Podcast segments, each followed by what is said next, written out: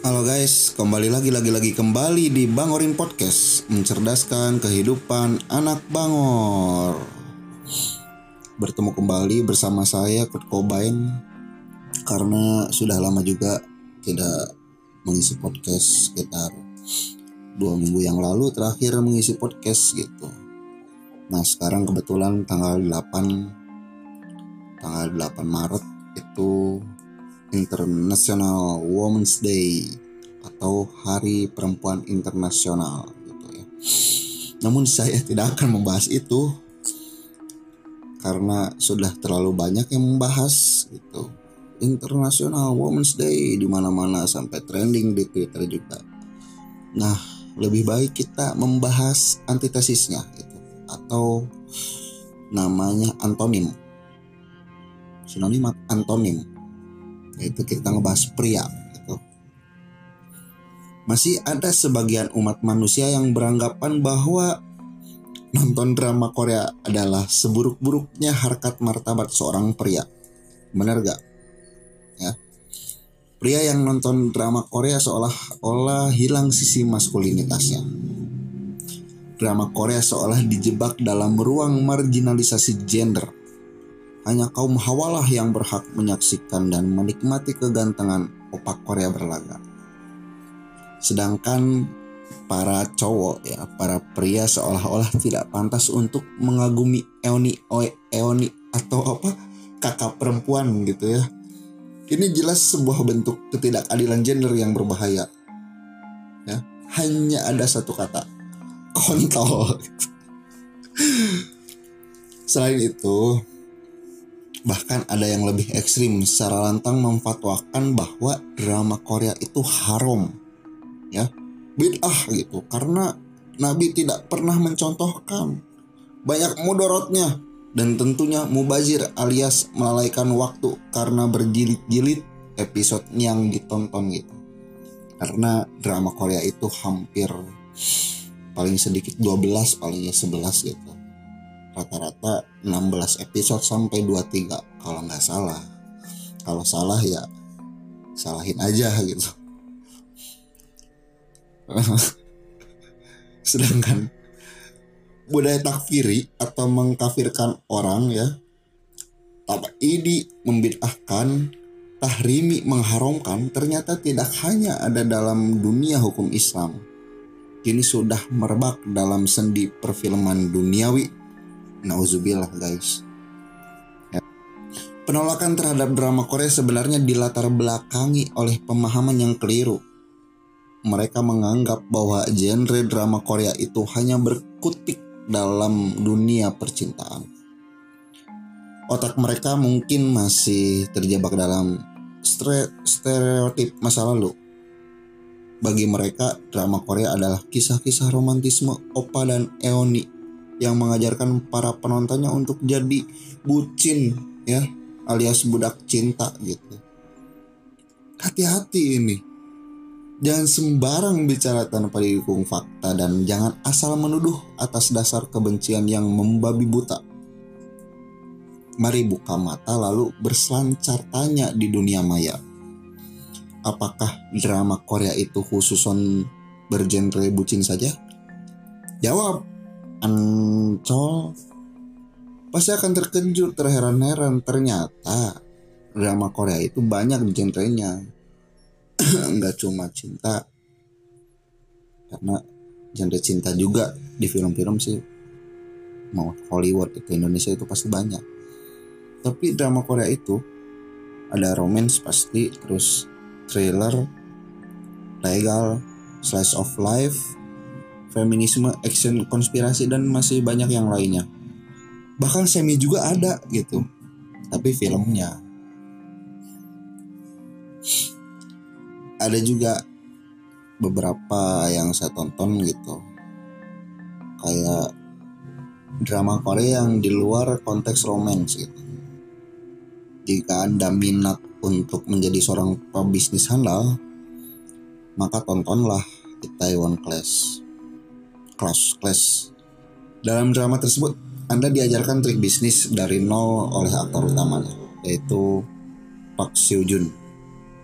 sebagai Pak Seroy nggak tahu bacanya benar atau enggak intinya mah itu namanya seorang yang dikeluarkan dari sekolah lalu lalu masuk bui gegara meninju kawannya yang mengejek namun Pak Seroy mampu bangkit dari dunia gelapnya berbekal sama juan yang tinggi Pak Seroy mampu membuka bisnisnya untuk mencapai kesuksesan dan derajat hidup yang lebih tinggi.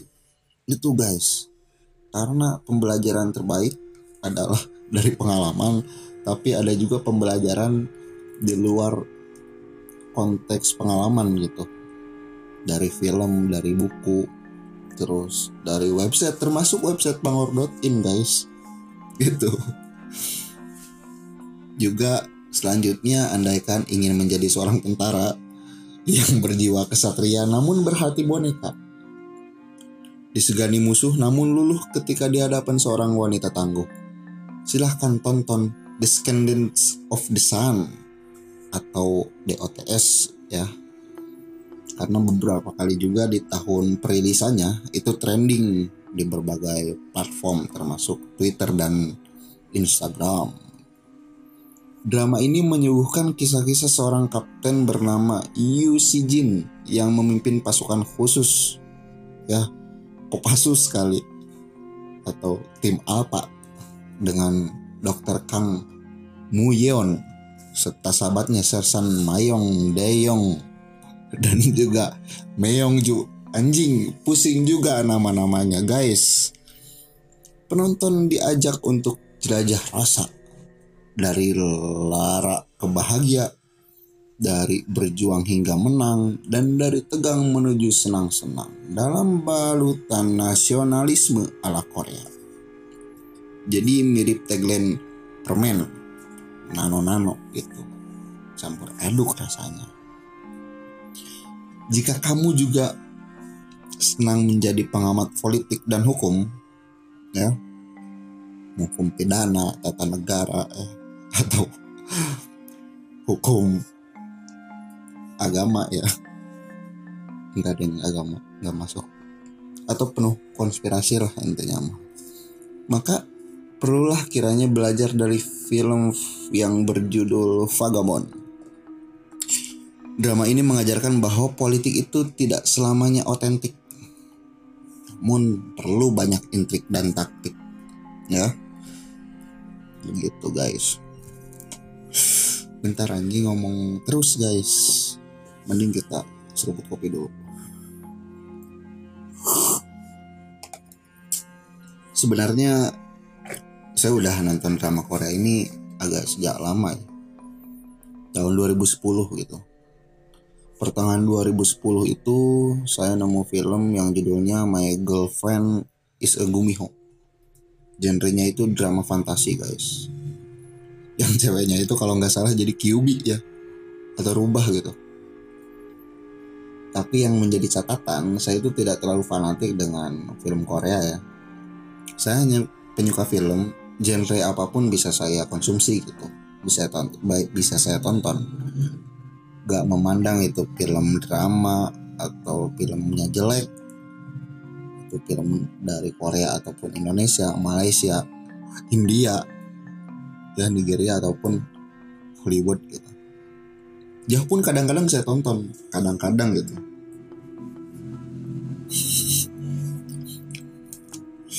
Drama Korea memang drama berkelas ya, yang didukung oleh aktor dan aktris ternama, ternama tentunya ya. yang kegantengan dan kecantikannya berlebar halal halal ya. Tapi ada juga yang operasi plastik. Kita jangan apa ya jangan menutupi soal itu banyak juga operasi plastik karena